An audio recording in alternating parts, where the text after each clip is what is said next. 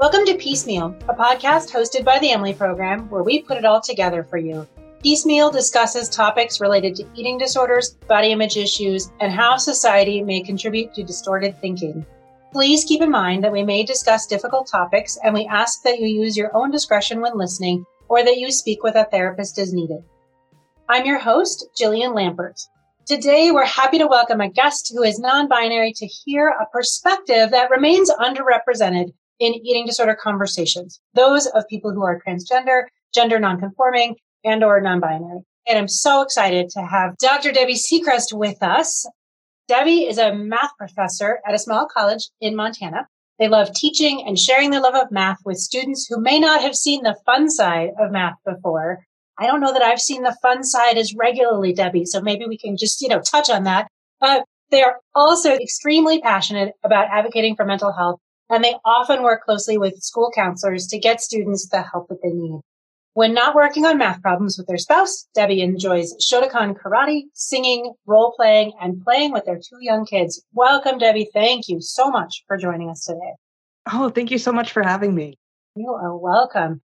Tell us a bit of your eating disorder story. When and how did you recognize that you that you had this illness? Well, it started a long time ago. I was very observant as a kid and I noticed the the diet culture. So when adults said, you know, oh wow, you're getting so big, when I was 3, it was like, oh no, I need to stop this. My really vivid memory from back then, I was holding my parents' hands and I wanted them to swing me up onto the sidewalk. And I asked them to, and they said, no, you're too big now. And I was just devastated. And what I didn't realize was that I was young enough that I was mostly exempt from those unreasonable expectations. But the fact that they exist at all just continues to bother me.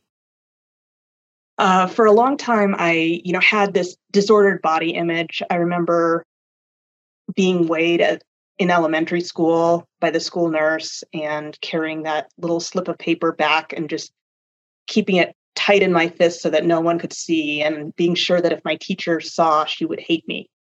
I just i vividly remember that. My teacher saw she would hate me. And she was a wonderful teacher. I don't know why i thought that. But it remained just about body image and not about eating until i was about 11 and that summer i don't know what changed. I didn't do anything on purpose but i noticed that my clothes were getting too big and then I went back to school after that summer, and my math teacher, whom I just loved, said, you know, oh, you lost weight. You look great. What's your secret? And I didn't know what to say. I mean, I didn't think I had lost weight, but it was, well, okay, she thinks that that was good. So I need to actually lose weight. I need to lose more weight. And things just got worse and worse but I felt like, well, you know, I, I eat something at almost every meal, so I don't really have a problem. And it wasn't until I was 16. Um, I was at a I was a counselor at a math camp for junior high students. And I was watching a video of the camp that one of the moms had put together. And I saw someone just kind of from a distance. I saw the back of this person and I just, you know, saw the the outline and it was like, this is what I want. This is what I need. I need to be this thin. And then the camera panned a little bit and I realized it was me. That figure that I was so jealous of was me. I was just astonished. And I started backpedaling immediately you know, really not that thin. And it's been a couple weeks and I've probably gained weight since then and so on. But that was kind of my wake up call of, you know, maybe my perceptions are a little distorted. Wow, that is a such a poignant story on so many levels. I mean, really, first of all, thank you for sharing that and thinking about the three year old you, hearing that, you know, it must be the wrong wrong size because I, I can't do that thing anymore. And that's, that's such a, a personal sort of hot button for me. Like, why do we tell kids, oh, you're getting so big? Like, I know we think it's good. And, and how are they supposed to hear that? Right. So that just oh, resonates so much with me. Especially when we criticize ourselves for being big, right. which, you know, I work very hard not to do in front of my kids. Right. It's just such an iterative, iterative process that it can just be so, so tricky. And then I think about the, that story about the camp video is just so powerful in so many ways. One of the first things I thought of was sort of how brain science is starting to help us understand a little bit why the body distortion happens and that body perception distortion happens. And your story, your explanation of that is, is so similar to a number of other stories I've heard. And transparently, even personally, I had an experience sort of similarly where when your brain doesn't quite know it's you, you see you differently. And yes. that's just incredibly fascinating. And I, I don't, I don't know that we have all of the, the brain science explanations behind that, but there's some real early work looking at like why does that distortion happen? But that's just fascinating that you had that experience too of of when your brain didn't know it was you. Mm-hmm. it experienced it more accurately than when your brain thought it was you. So i could digress down the neurobiology path forever but i won't. Uh, i just i just think that's really really fascinating. Yeah i've had a number of friends with eating disorders or body image issues and I've said, you know, show me a picture of you, and I cover up their face and it's like oh. Right. It it's just it looks so different when you even when you do know it's you but you don't quite have that that same reference point. Right right. That immediate association. Yes it is so so fascinating. Okay so you you're you're in this place where you're like oh wow maybe maybe something's going on. Uh, so tell us about you know your your process into starting the recovery process what what happened next in that story of of the camp counselor 16 year old you? Yeah good question. It's kind of a complicated story. I started out not really doing anything about it. Um, i was i was seeing a counselor and i started seeing a counselor when i was 12 or so but I never admitted that I thought I was fat because I figured that if I did that, then they would try to make me gain weight. So I just said, you know, oh, of course I know I'm thin. You know, really lying to myself as well as to people trying to help me, which I really regret. But I think one thing that made a huge difference for me is when I started karate. Our school had a policy that we had to take at least three semesters of PE at our college. And I had done some Shotokan karate when I was a kid. And so I decided to get back into that. And I just had no energy. You know, I was so undernourished that I just had to sit on the sidelines and watch people do things for so long. And I was I was tired of it and I was frustrated by it. And so I started to gradually eat more, you know, just so that I could do this thing that I wanted to do. And it became a huge part of my life. Um, I ended up getting my first degree black belt right around when I graduated from college. So that was a, a huge part of my recovery. Things have been up and down since then. Sometimes things are going great and sometimes things aren't. But talking with close friends and family has made a huge difference. I I tried to do things on my own for a long time and that didn't work. And then I tried reaching out to friends and family for support and that was incredibly helpful. But I really needed some professionals too.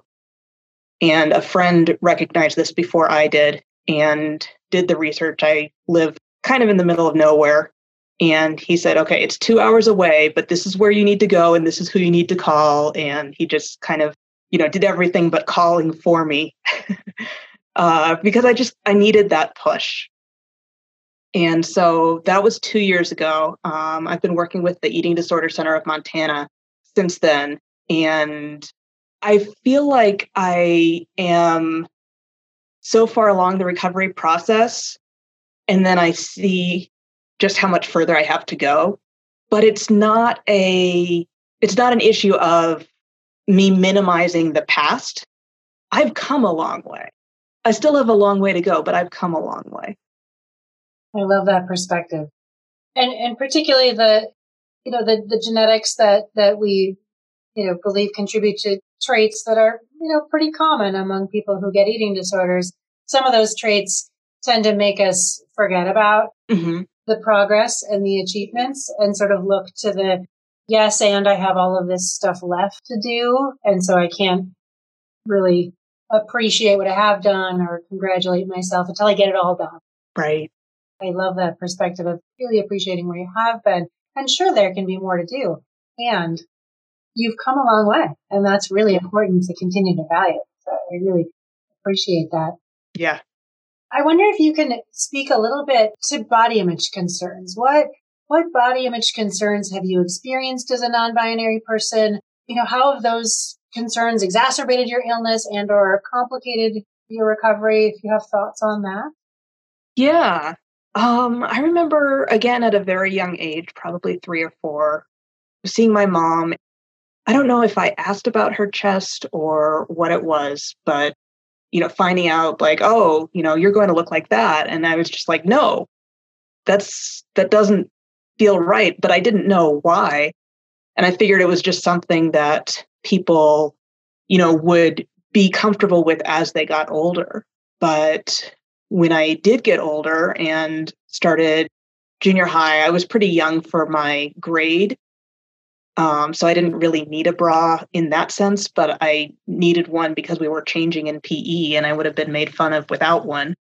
And I just remember like crying when, you know, we got this and I couldn't explain why because I just didn't have the vocabulary for it. I didn't have the understanding. So, you know, as my body tried to change and develop during puberty, I fought it. And I think some of it was I was used to being the youngest one in my grade and so on. So I was used to being kind of physically immature. And some of it was that my body was trying to go through this this process that I didn't want it to go through. And I didn't even have the words to say, I don't want this process. I, I think part of it is I didn't even realize that most people felt differently for years. It's still really hard for me. Fat distribution depends on hormones. And so after restoring weight, you know, I felt like my body was more feminine. And I just really continue to struggle with that. Yeah. That makes sense. So, if you can speak a little bit to, to what extent have you found the care that you have received to be gender affirming and competent in, in meeting your needs? You know, as a non-binary person, having those, those thoughts and feelings, you know, each person is unique, but I'm really curious about your experience in that way because we know that, we know that not all treatments is, is affirming right. you know and, and, sensitive and aware. So if you could speak a little to that, we'd love to hear that piece. Yeah, I think there are some things that you know centers can do that can make a big difference. And I feel fortunate I'm far enough in my gender journey that I can talk about these things. Even, you know, this center is open to men and women. You know, that's I'm I'm very glad that it's open to men. I'm very glad that it's open to women, but there are others out there who aren't included in the in those two categories. So saying, you know, the center is open to everyone, or if you want to be very specific, everyone regardless of gender, something like that. And I've been fortunate enough to talk with the people who do the website for the program that I go to, and most of the language was already very, very good. But there were a few times when it said men and women or something like that. And they're already looking into it, which feels so affirming. Occasionally, people slip up and use she, her pronouns. And to be honest, sometimes I do too. You know, I I started using they them pronouns a couple years ago, and I still pick up the phone and say this is she when someone asks for me. And I'm I'm still working on that. I didn't do it this morning, but it's it's a process. So I understand that. And my my team has been really willing to have these conversations with me and I look forward to having more conversations about gender personally and in terms of how how people can be accepting and affirming of others regardless of gender. Absolutely. Have you found any specific sort of resources or tools that you've found particularly helpful in in recovery that are gender affirming and competent? It sounds like the conversations you're having with the treatment center that you're participating in have been really terrific in terms of engaging and, and seeing some change. But curious if you found other tools or resources out there that we should know about or make people aware of as we hopefully continue to move the field in the direction of having more resources and, and tools and conversations available. So, what's been helpful for you? I think the biggest tool that's been helpful for me has been not so much a mechanical type tool, but just advocating for myself. And that's advocating for myself, you know, with regards to gender, with regards to the eating disorder, with regards to anything else a few weeks ago, I needed to transition therapists because my therapist, who was just amazing, moved out of the program and I needed to switch to someone who was in the program. And I was scheduled to meet with the new person. But meanwhile, in group, I was working with therapists that I really, really liked.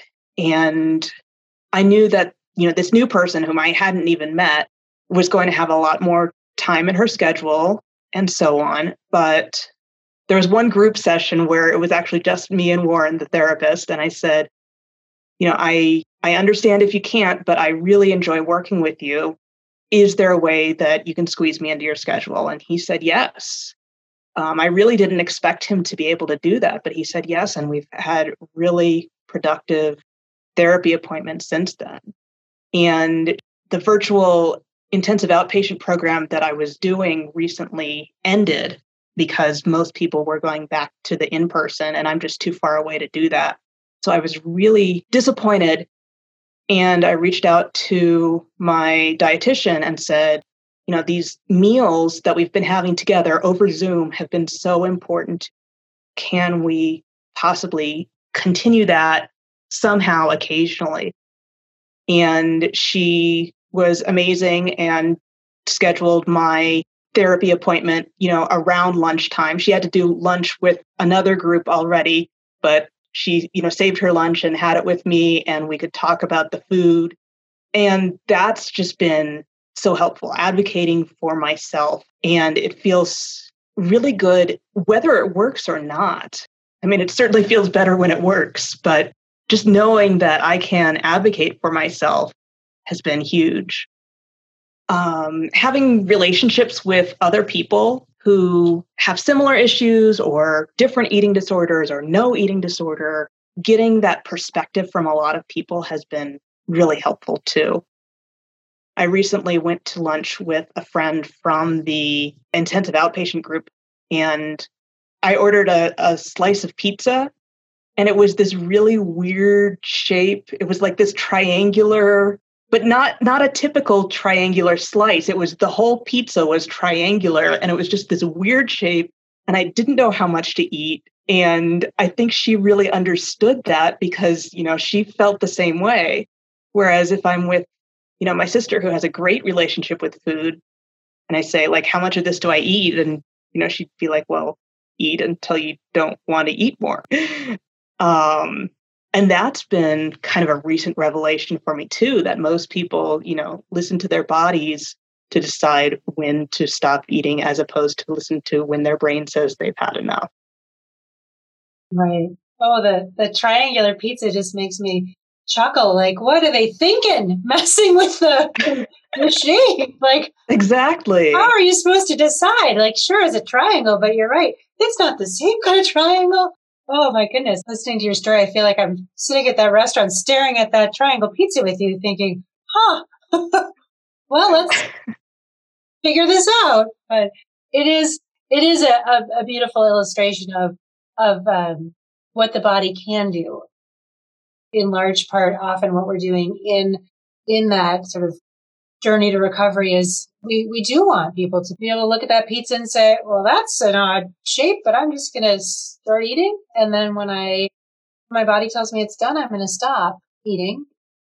That's a, it's a great place to, to be. And it takes, it takes a lot of work to get there and a lot of practice. And uh, that that triangle pizza story will be a really good story for you for a long time. I think. Really going to be a one to think about and just reflect on as you continue on your journey. That's just a, a really lovely sort of moment in time. I think. I'm hearing in your in your stories like the connection and the ability to have people support, even if they don't quite know what you're going through. And when they do, wow, that really feels good. Right. When somebody can understand, like, yeah, I understand how, how hard that pizza was. You know, pizza's hard enough and now it's the wrong shape. I think that is some of the beauty that we try to uh, hopefully bring in that treatment recovery process of that, that support and helping people feel not, not alone. Yeah. But it's also helpful to me when other people have different perspectives to offer as well. So, you know, I can talk to my sister and she can just say these things. I'm like, oh, that never occurred to me that without this eating disorder, you know, people can do X, Y, and Z. Or, you know, I'll talk to a friend and sometimes just the, the things that people can say can make such a huge impact on me. I remember a couple a couple things that were said. One of them was I told my friend, this was when he was first trying to get me to go to EDCMT, the Eating Disorder Center. I said, Well, I don't mind being hungry. And he said, You're the only one willing to see you in pain. You're the only one willing to see yourself hungry. You don't mind, but we do. And that made a big impact on me. Yeah. Or another time, this was recently, and I was talking to a, another friend and I said, Hunger is safe. And he said, No, hunger is hunger. I saw that and I realized, okay, it's not some terrible punishment that I deserve. It's not some something that means I've failed at ignoring it or that I've succeeded in terms of eating little enough to be hungry. It's just hunger. Yeah, that is a a powerful perspective, right? you know, again, sort of taking a little detour down the neurobiology pathway, we have some pretty clear evidence that the brains of people who are predisposed to have an eating disorder, particularly one that is restrictive and experiences hunger like that, is uh, is just wired a little differently, and and that experience isn't. It's maybe not as uncomfortable. It it might be sort of uncomfortable, but it also, like you said, feels safe and can be less anxiety producing than eating. Right. In many cases, right? So, so that, that sort of crystal clear, like hunger is hunger. Hunger is really your body saying, Hey, knock, knock, time to yep. get some energy. And that really being able to, to sort of pivot and look at that differently than, oh yeah, that I, I could do that. And then recognizing that doing that is can be really scary and feel unsafe. And so then with support, maybe you can feel a little safer. And so all the pieces sort of come together in that process of, yep, hunger is this thing. And if I can get support around it, then maybe it'll feel a little safer. And if I keep, keep trying and keep doing over time, like on that sort of recovery journey, it'll get a little bit more comfortable. Yeah. Do you have thoughts from your own experience or or others how can the recovery community the eating disorder recovery community whether that's treatment centers or clinicians or organizations uh, online recovery spaces how can we collectively better serve trans and or non-binary people? Like how can we do a better job? Yeah i've thought about that both in terms of eating disorder centers helping me and in terms of me as a professor helping my students. Because i think a lot of the principles are similar. So for one thing i advocate everyone giving their pronouns, saying, I use he, him, I use she, her, I use they, them, whatever pronouns they use. Or some people don't even use pronouns at all. We're doing this interview over Zoom, and you'll notice I have my pronouns right after my name, and I keep it like that all the time. And the only other person I've seen who's who's done that consistently has been my sister who uses she her pronouns. But it's just so validating when I see other people doing it, whether they're trans or not. Um, I think it's also important to be clear about who the treatment centers are for. You know, if this says women only, does that mean they need to be cisgender? So they were assigned female at birth? Can they be trans women? Can they be non binary? You know, just knowing where we're welcome is important. Absolutely. And you're you're right. Language is is so so important. Yeah. And our attention to it is so important. And we don't always get it right. And being open to taking feedback and making it right and learning is so important because we, we're all learning and, and growing and we need to listen to each other and learn from each other to continue to do that. Right. Yeah. And that's, that's sort of what, you know, in, in a, in a, in a more meta way, like that's what recovery and treatment is all about, right? Is learning and listening with each other in that tandem process. I know that I've learned, you know, I have lots of degrees and all that jazz, but I have, I've learned the most from people that I've worked with over my career, right? And we mm-hmm. learn and we listen and we change and we, we acknowledge and we move through. And so I think that's really an important point you're making about let's, let's be really continually attentive to how we use language because it is, you know, in, in a therapeutic sense, you know, a lot of the group therapy and individual therapy we do, it's talk therapy. It's language. Right. We do therapy with language. That's really important. So I really appreciate that. In that kind of language realm, you know, there's, there's a lot of language and thoughts and words and phrases around bodies and body positivity and body image. I'm curious what, what you think about some of the you know, we've sort of transitioned into a, a, world where there's more, you know, certainly more body positivity and awareness of our language now than there certainly was five or 10 or 15, definitely, you know, 15, 20, 25 years ago. And there's so much accessibility to information in terms of, of uh, social media and the internet and what have you. Uh, what are your thoughts about these sort of current, maybe the more current body positive phrases like all bodies are good bodies or there's nothing wrong with your body? What do you think about those and, and where maybe even where they might evolve over time as we go on this journey together. Yeah. For me, I think there are a couple things about body positivity. It's very hard for me. And I think some of that is because I'm non binary. And some of that is just because, you know, since I was three, I felt like my body is wrong. But I I found that body neutrality works a lot better for me and you know my body is just a body it's not good it's not bad it's just the body that allows me to do these things that I like doing, whether it's karate or teaching or playing with my kids. I think that there are some people who, you know, feel those thoughts, you know, all bodies are good bodies and you need to love your body. But I think it's okay to have parts that you don't love. And if if you are a woman, your body is a woman's body, regardless of what other people see when they look at you. The same for men. And, you know, people look at me and assume I'm a woman, but my body is a non binary body because I am non binary. And that realization has been so important for me. I don't owe anyone androgyny. I don't need to look a certain way to be valid. I'm trans enough, you know, as I am. And that has been really important. I think finding some healthy, non eating disorder ways of feeling more comfortable has been really important for me.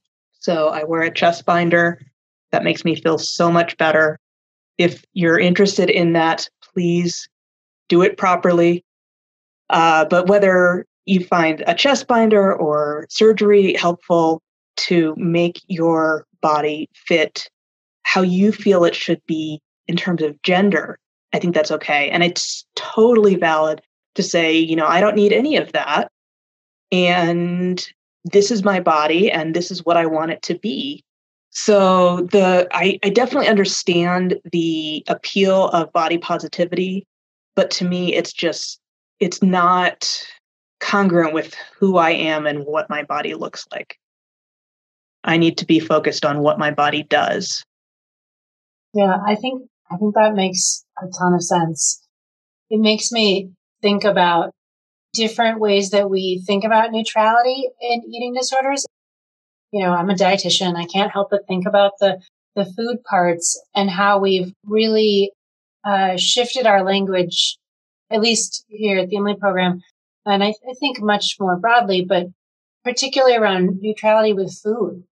That it's it's sort of a I, I, I don't really don't mean to compare bodies and food. I'm really talking comparing sort of neutralities, but you know, we we don't also have to look at food as this or that. It's kind of like your friend was saying hunger is hunger. Like food is food. And it mm-hmm. doesn't have to be good or bad. And maybe it just is. Right. And we can be neutral about it. And if we were more neutral about it, I think really our approach to a lot of diet culture and even, you know, sizeism would probably shift a bit if food were just food. Mm-hmm. And it were also accessible and, and people had food security and those really other right. important pieces. But if we didn't have this social sort of obsession with food and the good food and the bad food, of which it's just food and had a neutrality with it. That really, I think, helps people change their relationship with food generally for the positive experience of the person. Maybe there's an element of that that, that I, I hear when you speak of body neutrality, which I, I, I agree with that it, it, it is, and it can, it can be, it's, it's your experience. It's your relationship. It's your, it's, it's your own fundamental self. Absolutely that's really critically important to respect that in, in each other. And maybe in our, maybe in our zeal to get, you know, away from all the body negativity and having to make our bodies a certain way to do whatever, get whatever, we, we went a little far in the like, love it all. And yeah, people don't wake up and love it all every day. Right. Waking up and being mm-hmm. is is a, is a beautiful thing. I, I will be curious to see how that evolves. And I know the concept of body neutrality is getting a fair amount of conversation. So I'll be curious to see where it goes as we evolve. I'm, I'm thinking about, I'm sort of thinking about your, your three year old self, your 11 year old self, you know, those selves, those time points you talked to us a little bit about. From where you are now, what would you say would you say to your 11 year old self now? I think the first thing I would want to say is that non binary people exist, trans people exist. This path that seems like it's been laid out before you does not have to be your path. I think that would have been very reassuring. Um, I tell them to advocate for themselves. I'd say you know sometimes people may may minimize what you're going through but you are sick enough. Um, there's a very good book by that title that i found very helpful but just the idea that you know it doesn't take a certain weight or a certain size or a certain illness or whatever to to need help. If you think you might need help you probably need help and kind of along those lines, just being open to help. Because for so long, I was afraid that I would be forced into something I didn't want. And so I I just rejected even the thought of of sharing what was going on. And I think especially now, I don't really know what, you know, hospitalization program would have looked like back when I was 11. But I think especially now, people are much more understanding and willing to work with the individual. It's not something where, you know, you're forced to do something when you just really aren't ready for it. That's what I was afraid of. I was afraid of being forced into things before I was ready. I think by choosing recovery when I was ready and by choosing it in certain amounts at certain times in certain ways, that has been very helpful to me. Yeah, I, I, I think that that concept of choosing in a variety of ways in a variety of times is is really important because I think that you know for years I've often told my clients you know nobody nobody chooses to have an eating disorder nobody would choose to have an eating disorder. Mm-hmm. and recovery takes some choices and takes a lot of choices. And it doesn't even take just one right? Like okay I'm going to do it it takes sometimes it takes one every minute. Yeah. And and you need to keep choosing and it's hard to keep doing that. But i think your your comments really underscore that it is a process right? You get to keep choosing and and maybe mm-hmm. there's a positive tension in that that that you choose maybe a little more than you want to because you know it's probably you know the right way to do it or the right choice to make the right way to go. But it's not just a one like okay i'm i'm choosing to do it all and i'm letting everything go that has has felt safe in my brain even though part of my brain thinks that it is not at all safe to be you know eating like that or this eating disorder is not invested in my safety and security. This eating disorder is invested in my illness and and wreaking havoc on my life. And it sometimes can feel safe. And so i think that we try to reiterate that that it is we will ask you to, to do things that are hard in treatment and hopefully we'll be able to ask you to do them in just an amount that is is tolerable. But making continuing to make those choices all along are, are so important i think the uh, the other thing that struck me the the book that you mentioned sick enough is that dr jen gaudiani's book yes yes it's a beautiful book and i think that that that title is, is, so pertinent, right? Because people do wonder if they're sick enough. And, and right, if you, if you think you might have an eating disorder and you wonder if you're sick enough, it is very likely that you have an eating disorder. and then you are sick enough. If you have an eating disorder, you deserve care. Right. And so that concept of, of, am I sick enough? There's not a magic line. We really, people come in in all places and and we want to help people in all of those places. And if someone comes in and they clearly don't have an eating disorder, there's not an eating disorder provider anywhere, you know, that's invested in telling you you have an eating disorder when you don't, right? So, right. so that's important too, that if you don't have an eating disorder, we will tell you that. And most people, when they think they do, they usually do. I think some people think about treatment and think that they don't have enough of an eating disorder. Mm-hmm. It it reminds me of when you look in the fridge and you see something and you're like, "Oh, is this bad? I don't know. I'll just put it back and wait and then eventually it will be clearly bad and then I'll throw it out." Right. so, you know, let me just box up all this and put it aside and let it get worse and then I'll go in and get help. Right. Right. We don't do that with a rash. Like, oh, I have this little rash oh, Right. Oh, it's getting a little bigger. Maybe I'll wait till it's giant and it's covering my yes. entire body before I'm really sure I have a rash and I deserve to get care for it. And right, we don't we don't do that. Um, but we we do absolutely. I just did that the other day where I'm like, nah, I think it's still probably good. I don't know. We'll just put it back in the fridge and see. Turns out it was not still good. And so I should have taken action a little earlier. Uh, right. Yeah. Yeah. And I think that's, you know, maybe that's even tied to the, again, sort of those traits of, of the illness that uh, we want to make sure it's just right. We want to make sure it's the right thing. And yeah, I think that's a, I think that's a, a brilliant sentiment you have that if you're thinking, oh, I don't know if it's enough, yep, go. Yes. go ask somebody to see what they think. That's really important. Is there anything else that you would add that you think is really important for somebody listening to this? Anything else you want to, would want to say to, to, to that person? I think one thing is you are not alone. I'm obviously not the only person who struggles with an eating disorder and is trans or non binary. There are, you know, there's a Facebook group that I'm a part of that's really been helpful.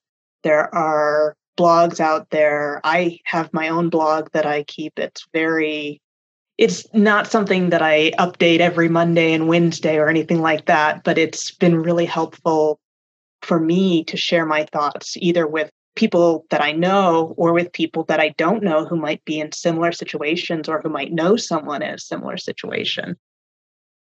Uh, that's been that's been very helpful for me.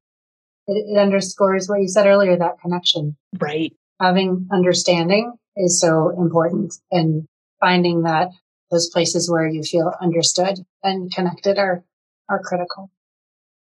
I think also in terms of coming out as non-binary for me it wasn't a you know one time okay everybody i'm going to you know just get this tattooed on my forehead and go out and everybody will know that i'm non-binary it was okay i talked to you know my sister who even brought up the idea and i said well, non-binary what does that even mean i talked to you know my friends i talked to my family i talked to more and more people and eventually, you know, came out on on Facebook.